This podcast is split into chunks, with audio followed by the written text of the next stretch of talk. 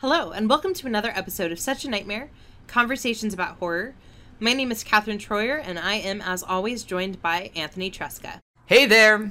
This is a podcast devoted to thoughtful discussions about that fine line between the horrific and the horrible. Each episode looks at a specific horror text that is, for better or worse, giving us nightmares. And we are so excited and very, very thankful to have you join us for our episode over the 1984 classic A Nightmare on Elm Street.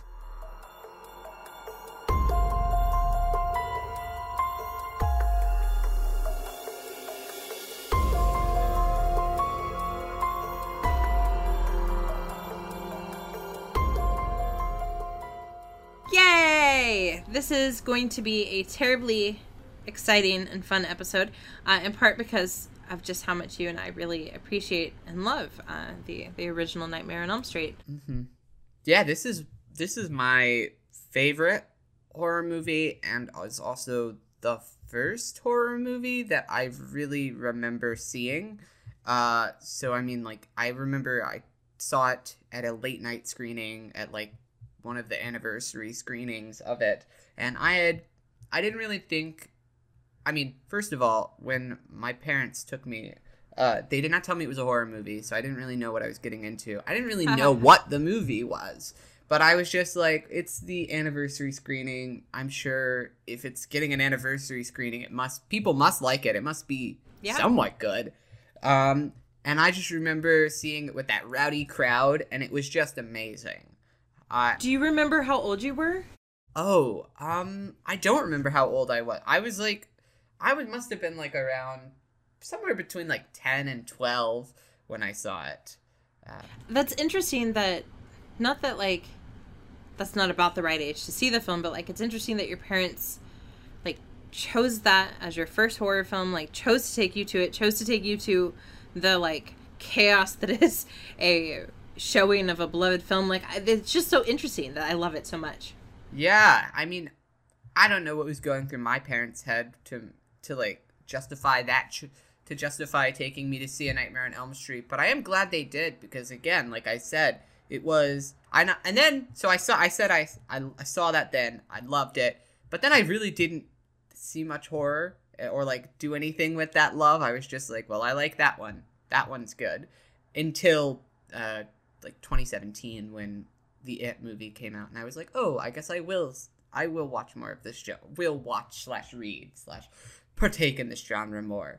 But yeah, I I love this movie and I've always loved the whole Nightmare on Elm Street genre because that was the exception too. I did I didn't watch very much horror uh, for most of my childhood, except for the Nightmare on Elm Street series. I I watched all of them. And it makes sense right for for you because one it's it's all about the camp right and and you were all about the camp. Um and two there's you know that i i bet you that first viewing right had left this indelible print because you are about theatrical experiences right and and those um anniversary screenings of things where everyone knows all the lines and is you know saying them together. I mean it is as much of a um theater experience as you can get that's not live actors. Right. Yeah, I and I remember. I even I I my I know that my my dad in particular loves this movie, and so there we I was when I was a child. I would go to like comic book conventions and whatnot, and I actually went and sat in on a Nightmare on Elm Street panel with my dad, where we just listened to the entire original cast, except for I think it was it was either the mother or the father just talk about the experience of the making of a Nightmare on Elm Street. So like I was a super fan of this. Yeah, that's so Okay. exciting. Um, I would, you know, I, I have to be really hard pressed, as in like maybe the life of a loved one is at stake for me to be able to effectively list favorites of anything. That's just a failing of mine. So I could, I don't think I could ever say this is my favorite horror film of all time because that makes me feel real anxious. But I can definitely say that it's probably my favorite horror comedy. I can, I can say that and still feel like I don't have to limit myself to an answer that no one really cares if I'm locked into. For for me it's a little easier for me to say favorite because I'm saying like favorite in the sense of like I have a whole story attached to it, so it's a little Yeah. easier. It's peop if because people are like, oh, eh, they, they probably don't necessarily mean like that. Favorite doesn't necessarily mean best or like this is the best movie of all time. It just means like this is like the horror movie that that started it all. Yeah, and, and you know, you would think that maybe it's because like as a horror scholar, I can't claim a favorite, but like I just can't do that about anything. Um, it just it makes me really anxious. But I can say that one of the things that that will make me love this film, perhaps more than many a film, uh, is the fact that that production began on the day that I was born, right, June 11, 1984, and you know that uh, speaks to a connection that was created by the cosmos, uh, even if uh, the first time I saw it does not have nearly as adorable of a story as you have. Uh, so I think what we, we should do is is talk about what we appreciate about this film, what what scholars have kind of used this film to explore, um, and and where we think um, this film fits within sort of our larger discussion of, of horror comedy uh, and things like that. So, what's interesting to me about this film is that um, there is so much scholarship on on this film in particular, but also on the franchise, and it surprises me not not because um, it's not a film worthy of such criticism or scholarship, but more because as we saw with our discussion of, of Evil Dead, even some of the big franchises just don't have a lot of, of scholarship, right? Because there's just that's just not really where our field has gone. Most people are looking at more like themes as opposed to sort of in-depth analyses of, of one specific film. But what's fascinating about looking at the scholarship on, on Nightmare is that it is really wide ranging. And and that to me speaks to a good text right? When you can have multiple sort of ways of examining that.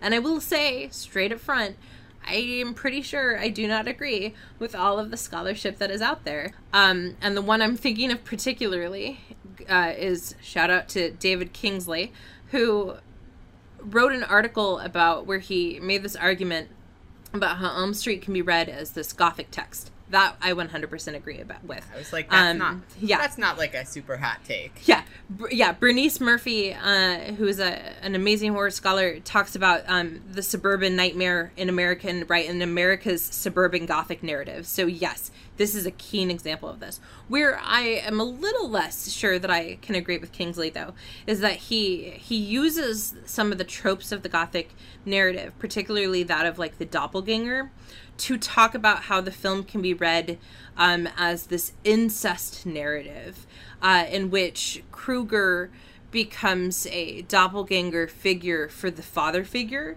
And what I like about Kingsley's argument is that he he definitely supports his his claims, right? He shows clear examples of, for example, um, you know, the scene where we have um, Krueger like defeating the mother in in the bed, right? Um, and we have a lot of moments where you know, like um, the the paternal neglect is is immediately followed by the unacceptable degree of interest from Freddy in terms of Nan- Nancy. And I mean, also Freddy and the father never share the screen together. Exactly. It's it's a compelling argument, but just sometimes you're like, did you did you have to include so much Freudian analysis? Did you? Yeah, I, I think that's what it is, right? Is you're absolutely correct. It's a very compelling argument, and it's one that I, I'm like, you know what? That's interesting. I'm almost willing to go there, except I really don't want to because I don't want to go Freudian, and I'm really okay with with not having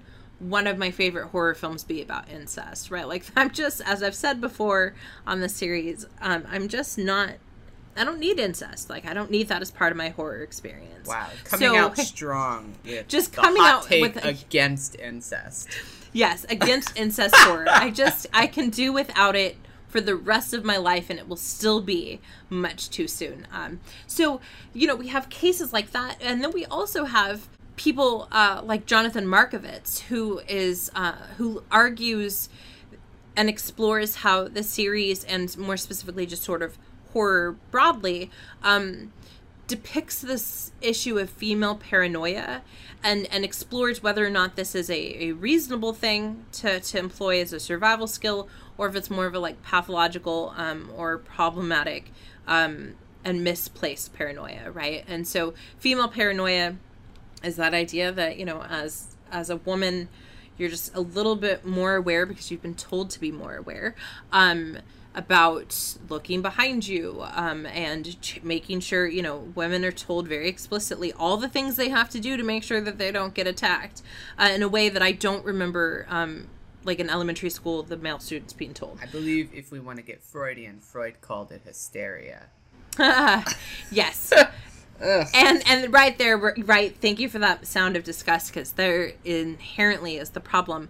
Um and so what markovitz does uh, is he kind of goes through and shows the way that that nancy's um, paranoia um, becomes a survival skill right? It's because she's saying hey something's not right when everyone's else like yeah it is it's okay. That that does lead to her survival but he ends by by saying that the problem is is that um a lot of films, Nightmare included, because of the way they conclude and because of um, with that little, like twist ending at the end, right? It's a little hard to to say whether or not the film is more feminist or more misogynist, and and the result is is that we see that in horror, um, sort of acknowledging the the power of, of women and employing their paranoia as a survival skill uh, comes in moments not not as a sort of generic trope that we can accept yet and i think that's a, a great argument to make because it speaks to the power of nightmare. And, and this is a weird power to have but nightmare manages to be a sometimes contradictory text. And i think that actually is one of its greatest strengths Yeah. is that it has so many layers. And yes all the layers don't quite fit together but it allows for so many interpretations and understandings of the film. This film definitely steers closer to 1981's Evil Dead than it does like a more typical slasher like Halloween uh, or Friday the 13th. It's far more in line with like we said we concluded about like Evil Dead that it's neither affirmative horror nor disaffirmative horror because it affirms nothing and disaffirms nothing. It's just chaos. Whereas like Friday the 13th and Halloween are both clearly affirmative texts. There's like ways to survive in that universe. If you just like are if you were just a good person by like what our pure like puritanical society deems as like good moral values, you can survive those movies.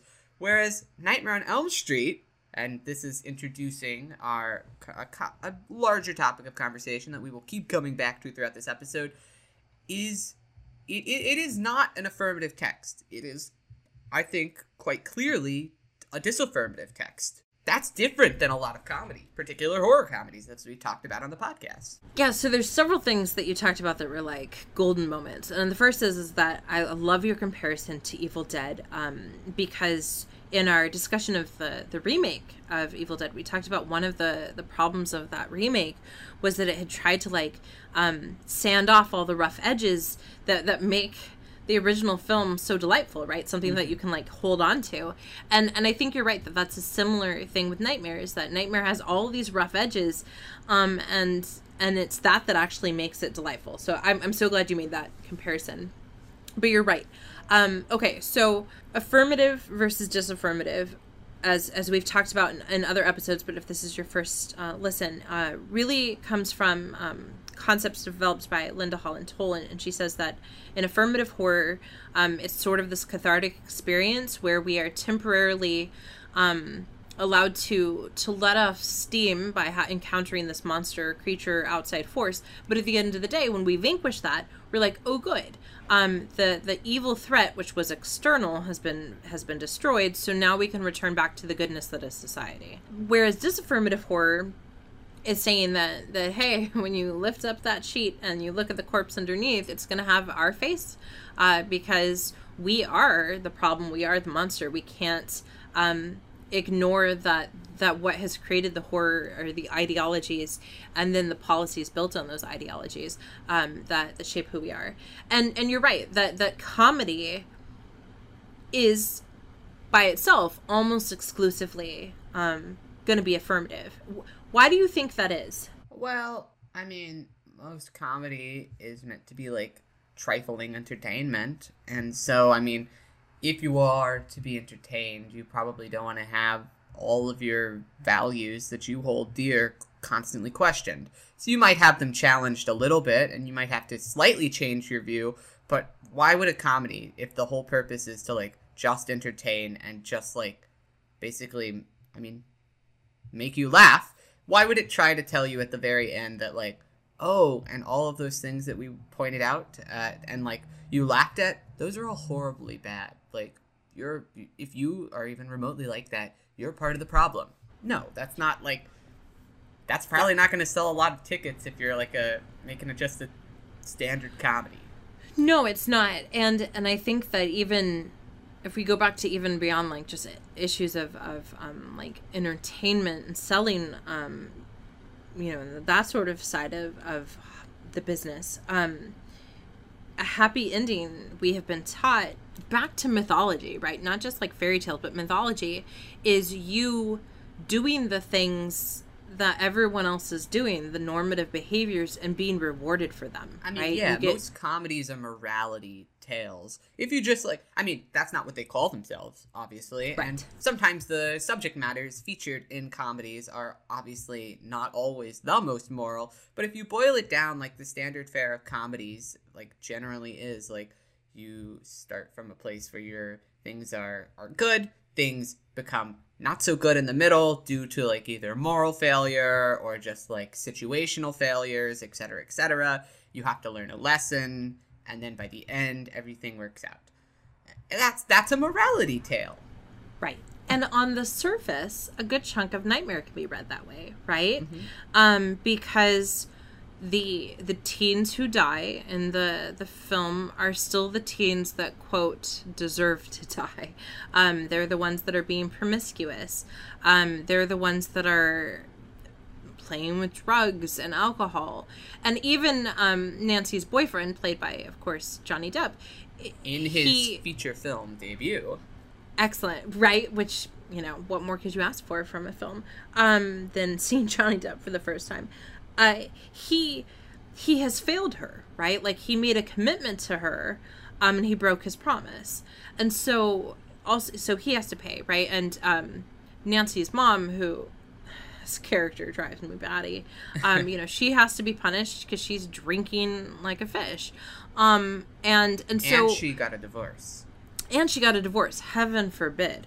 Um, and you know, so she's not being a good mother. She's not being a good wife. Of course, she's going to have to burn to a fiery death in her bed. Um, so on the surface, there's a lot of this film that seems to be supporting this idea that, um, you know, this being a good member in society is is something that you should strive for. And if you are not doing it you're going to be punished because society as we have it constructed is good right? Um but obviously this film does not entirely do that. No i mean i don't think it can because it, it though there's a lot of like questionable morals like it, it raises a lot of really uncomfortable things that because i mean the whole crutch of the film you realize is like the reason this freddy krueger character exists is because a group of parents decided to get together to enact civilian justice in their minds and just like burn this guy alive uh which is i mean I mean, some people might be like, that's justified, and I don't know if I necessarily disagree, but it's certainly outside the realms of like standard morals. I mean, you did murder someone, like, even yeah. if they are a monster, like, that is still murder. You don't get to like wash your hands of that easily, which is what the film tells you and is showing you over and over again. and so, I mean, I think it's only natural that Cause yeah, so it's it's interesting, right? Because you just said like pointed to what seems like a contradiction, right? Which is that the film at its heart has this idea of, of vigilante justice, um, and we see the parents being punished for this vigilante justice, right? Um, the mom gets punished by again the fiery death, um, but all the other parents are being punished by having their kid killed. But at the same time, um, the film doesn't, I don't think, entirely condemn it because we watch Nancy, our final girl, trying to also kill um, Krueger, and we have been taught in in slasher films, right, that there is a individual that who has the like right from heaven to to destroy the evil right? And that, that's our final girl our slayer you know whomever that might be. Yeah, I think it's interesting for a slasher film to make you question murder and death so much because I think a lot of times the whole point of these slasher films is like, oh my god, they're so grotesque and over the top, so we don't even really think about like the loss of human life.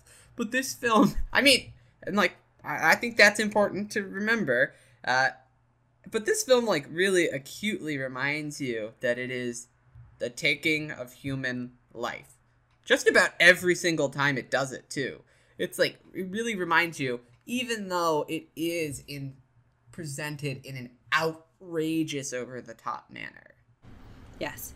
Yeah you can't you can't think about the deaths and not think about the sheer amount of you know like fake blood that's that's used. Um and you actually you have a, a fact about that right? I do. I so do you want to do you want to take a guess at how many gallons of fake blood were used for special effect dur- effects during the production? Yes and i'm gonna be like way off i know. Probably over guess but i'm gonna guess 150 gallons you thought you were going to overguess. Uh, Ooh, yay! Did I it's, uh, underguess? I'm that so is excited. Way under. It's actually 500 gallons of fake blood were used for special effects during the production. Yeah, it's it's a lot of fake blood. So, for those of you that you know are having difficulties imagining how much 500 gallons is, I googled um like how big is a 500 gallon aquarium, and so that would be an eight foot long by four feet tall aquarium, right? I mean, so we're talking over that you could completely submerge a human um, in that much blood, and you still uh, would have A lot of probably space. like It'd a be lot of very space. roomy. yeah it would be extremely roomy um yeah so so like that's insane uh so 500 uh gallons of, of fake blood is used. So so again we go to what i think makes uh, nightmare so fascinating and that is it is a contradiction. So on the one hand it has these like you said over the top ridiculous deaths. I mean we have the scene where blood is looks like it's you know just gushing out of the bed but on the other hand you're right that compared to um especially compared to i think it's it's two sort of compatriots, Halloween and, and Friday the 13th, there's an uncomfortableness in the deaths of Nightmare because um because it feels like we should be able to stop it, right? Like um, Nancy doesn't make it in time to to save Rod, but like we have to watch really uncomfortably the scene where he's gonna be hung. Um, we know that Johnny Depp's character, whose name I can never remember, um, is yeah, I mean it's, it's Johnny Depp, It's right? Johnny Like, uh, um, we we know that like he's he's gonna die because he's fallen asleep, but like we're constantly, it's hard to not like say, hey, hey, hey, come on, come on, come on. Um, and same with uh, our our first death, Tina, right? So I think you're correct that this film doesn't let us sit comfortably with death. Yeah, and I mean, that doesn't sound like it should be like super revolutionary because No. I mean, what like isn't that aren't you supposed to always feel bad when people die? I mean, but I mean, just in comparison, like when you, I mean, it's inevitable that we talk about like Friday the Thirteenth and Halloween because they all came out around the same time and are all kind of like viewed as the origins of the slasher, even if that's not necessarily true. If you want more information on that, I would recommend going back and listening to our episode over 1974's A Black Christmas, which I believe is the first true slasher. Um, but in like those other two films, Halloween and Friday the 13th, you don't really feel that bad when people die because the film is saying they kind of deserved it. Yeah, they kind of deserved it, or even if they didn't, they're just a casualty. But society will still survive, right? Mhm. Like, like you don't you don't feel their loss in any meaningful way. Right. And and while we link them together, I think it is important to remember that there is like, um, you know, there's a ten year difference between Black Christmas and uh, Nightmare, but there's going to be like what six years and, and then about four years uh, for Halloween and, and Friday, um, respectively. So that you're so that I think that drives further home your point that like um, by the time we get to Nightmare, um, there's kind of this established thing of of like, well, you know, the teens have to die, um, and that no one questioned until we get to Nightmare. Yeah. And which is why Nightmare is so much more interesting. And I think, I think, yeah, I think a more appropriate comparison is not what it typically gets compared to, which is Halloween, Friday the Thirteenth. Uh, it's lumped in with like standard slasher fare. I think the far more appropriate comparison is something like Evil Dead. Goes to the opposite extremes, in which you are not meant to care about the deaths. It doesn't matter because society doesn't matter. It doesn't society is not it doesn't matter one way or another whether these people live or die because it doesn't. Nothing matters. It's an it's a nihilistic ex- existential Yeah. nightmare. And I think Nightmare on Elm Street is far more akin to something like that than the conservative uh, affirmative horror that is Halloween and Friday the 13th. So if we were a Sesame Street episode, I think that that our, our word of the day would need to be liminal, um, because to me, that's the word that that links uh, the Evil Dead franchise, but especially, the first film and, and Nightmare, is that um, so much of, of Nightmare is in the space between spaces. So I, I always think about, when I think about liminal, I very explicitly think about like a doorway and how technically when you're in a doorway for a brief second, you're not in either room, right? But you're also sort of simultaneously in both. Uh, it's like a sort of Schrodinger's cat type thing. Um, and, and so, yeah, I think you're right that, that what makes Nightmare more akin to something like Evil Dead uh, is the fact that, that this film cannot easily be categorized in in the same ways that the Evil Dead can't easily be categorized. Um, and I think the one of the most impactful scenes for me that that really brings this home is the way that I mean it's through the use of the dreamscape, right? So I think about the scene the very disturbing scene where Nancy's mother's like, "Come here, Nancy, I want to show you something," and then takes out of the the furnace, right, the the knives for fingers, the you know the his little hand glove thing, um, and it's like, "Whoa, lady, that is an intense thing to be keeping in your house." But later. Later in the film, there's this beautiful scene uh, where uh, Nancy's transitions, as one does in a dream, from her basement to the the boiler room of of and and Freddy's lair, and in the process, what that scene is doing is it's it's showing us like where is what is the place we should be afraid of, right? Is it this fantastical otherworldly place? Yes. Or is it um, suburbia and, and the things that we keep buried uh, within society? Yes, right. Like, and it's and the ability just in that one scene to articulate the fact that we should be afraid of both these monsters that are not created by society, right? Because the film never tries to imply that, that Krueger is a pedophile because society made him one. Never once does it try to do that. So it sets him up as, as a monster that has that is outside what is acceptable. But at the same time, the threat that Nancy and friends are facing is 100% created by a society in which a group of, of middle class white people can get away with with murdering someone even if that someone is a pedophile and there to me that is an amazing feat for a film that is not that long um, and not that complex in terms of like dialogue or things like that Yeah, I think you are absolutely right, and I, I honestly think it's kind of just because of the nature of the film itself. It's like a, it's one of those things that I think often gets overlooked about like the absurdist genre or camp or things like that. Is that like usually these genres are they're used to um, to show us to like peel back layers to be like we're gonna oversimplify this and we're gonna like present you with something that on the surface seems really what this one thing like it's this one way this is a because i mean on the surface it kind of i could see i genuinely could see how someone interprets this as being like an affirmative horror text that is very very akin to like halloween and friday the 13th in which the the the bad people are punished and the good people I mean Nancy Yeah. is mostly successful. Yeah i think the twist ending makes it a little hard but not that hard right like i think i think you're right that that the fact that the monster is a creeper, right? Who's doing all the things that society says are bad and therefore he is monster, right? That's a very compelling case.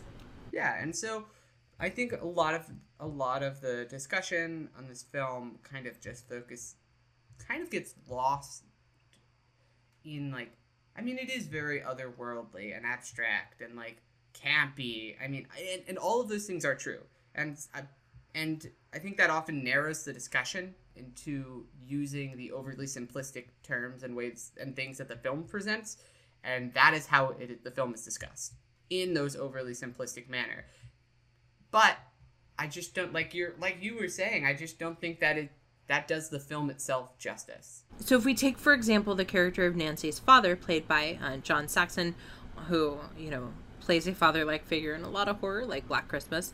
Uh, it, this is just that story arc alone perfectly illustrates your point. So on the one hand, we can read it as this being a tale that the reason that Nancy has to be punished, um, or the reason that Nancy is punished, um, is because her family has let um, the properly working form of patriarchy fail right? Like it is her parents fault because if her mom had just been a better mo- mother wife and if her dad had just been a better father husband um, then then patriarchy which would work otherwise um it, you know right uh would work and she would and she would survive. And we see that a lot through this narrative of, of parental particularly fatherly neglect.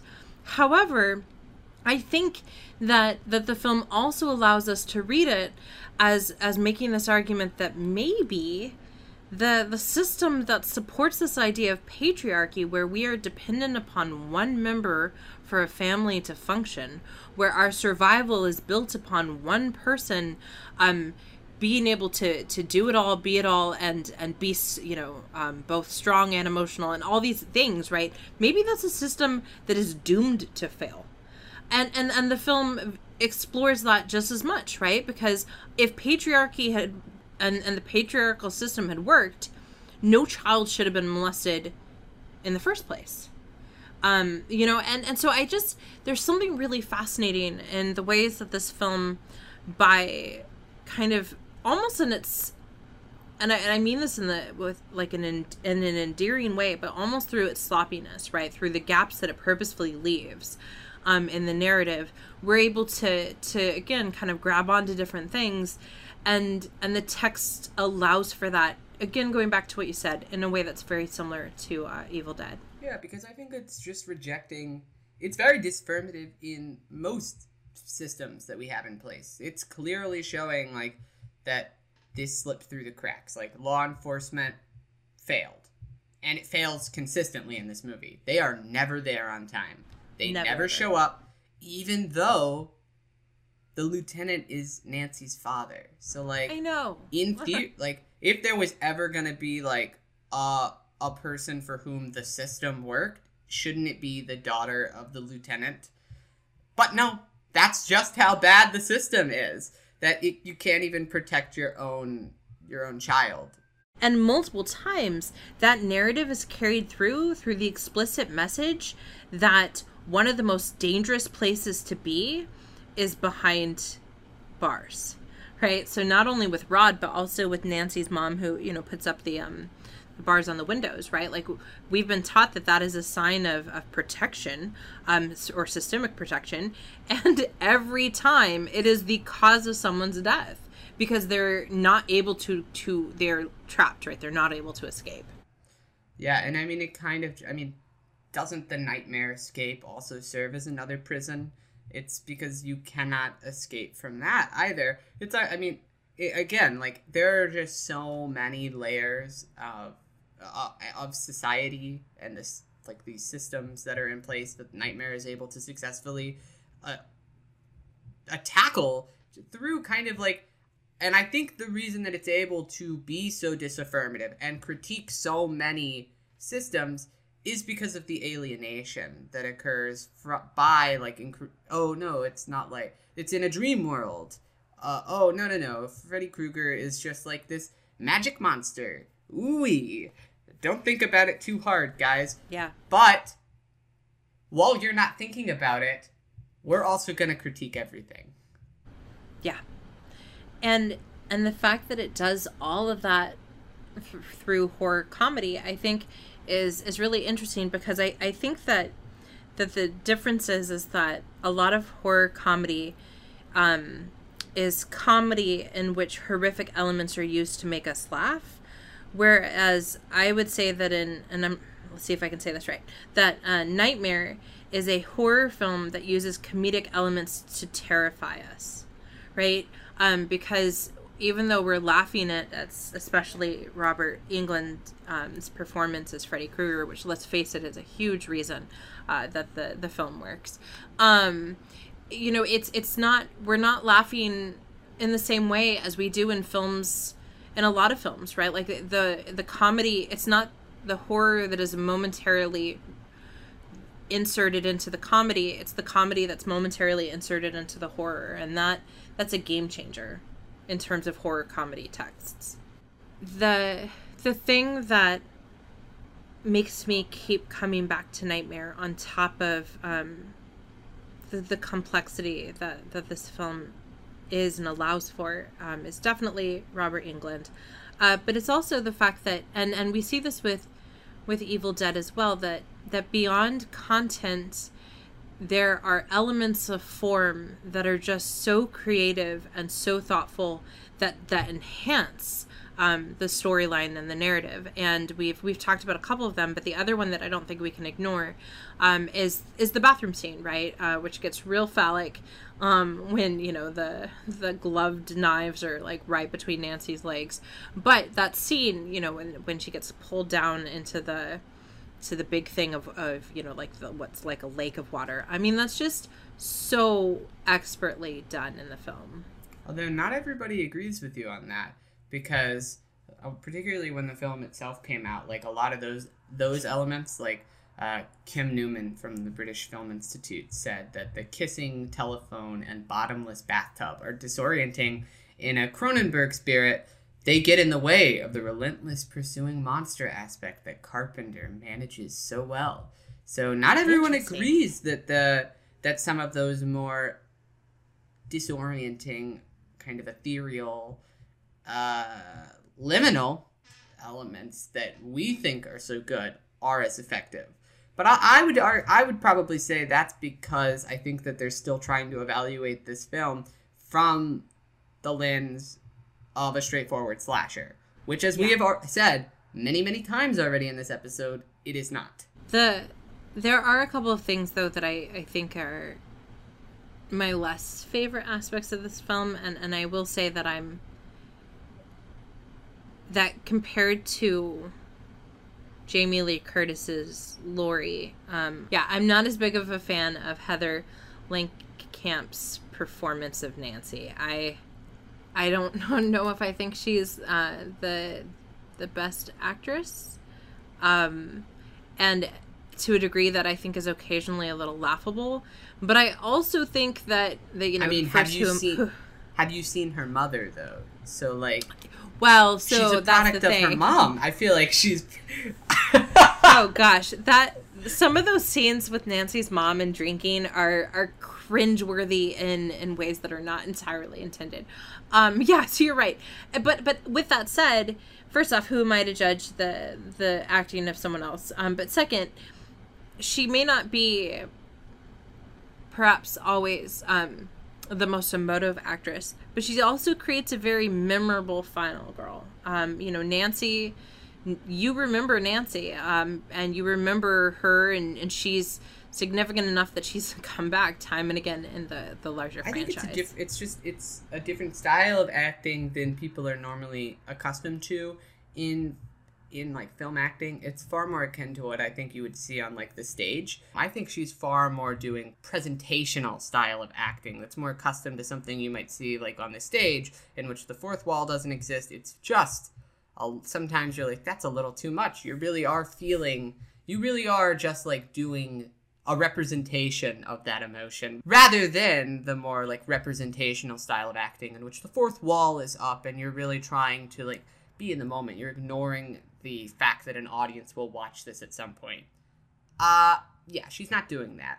which is I think fine because I don't think that I don't think representational style of acting really would have fit the tone of this, but it's just it is absolutely different. And if we could make another comparison to Evil Dead, um, there's a, a mania present in both uh, Ash and and Nancy that I think is actually rather accurate um, for the trauma that they are experiencing, and and when they're not in those manic moments.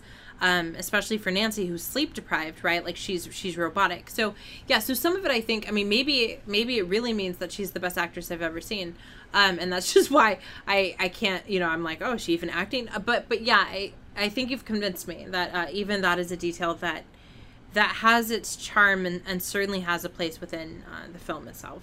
I know presentational versus representational I framed from acting standpoints because those are like two generally accepted the styles of acting that are used. But I think this most of this movie falls under this presentational style, that is a, a note that you could use for everything because it is a presentation. They're showing, they're like, all right, audience, we know you're here. We know you're going to react. Look at this presentation. It's not real life. It's a, it is a presentation of a real like environment, but we're to really experiment and see what we can do in this insane presentational world that we've created.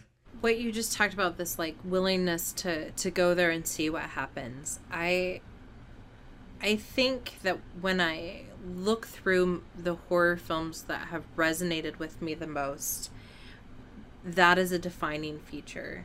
That i i think that it is not possible to have something be effective horror if you're going to play it safe. And and not just in terms of of like the formulas that we get presented with or the tropes or things like that but also in terms of stylistic elements and and the incorporation of soundscapes and things like that. And so yeah i, I think you're absolutely correct that nightmare on elm street um remains a film that's worth talking about because it made itself be a film worth talking about. It took risks that didn't always maybe pay off for everyone, but that you certainly are going to be haunted by. Um, and that that's the point of, of good horror, I think. Uh, above and beyond issues of affirmative or disaffirmative, is that it should linger in your head, um, and you can never you can never not be affected by it uh, in a way that that will stick with you forever.